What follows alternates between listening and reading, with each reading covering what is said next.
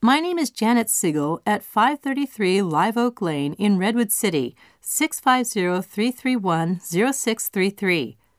Some tree trimmers from Tony's Tree Care were on our property today to trim trees near the electric wires, saying they were working on behalf of Pacific Gas and Electric.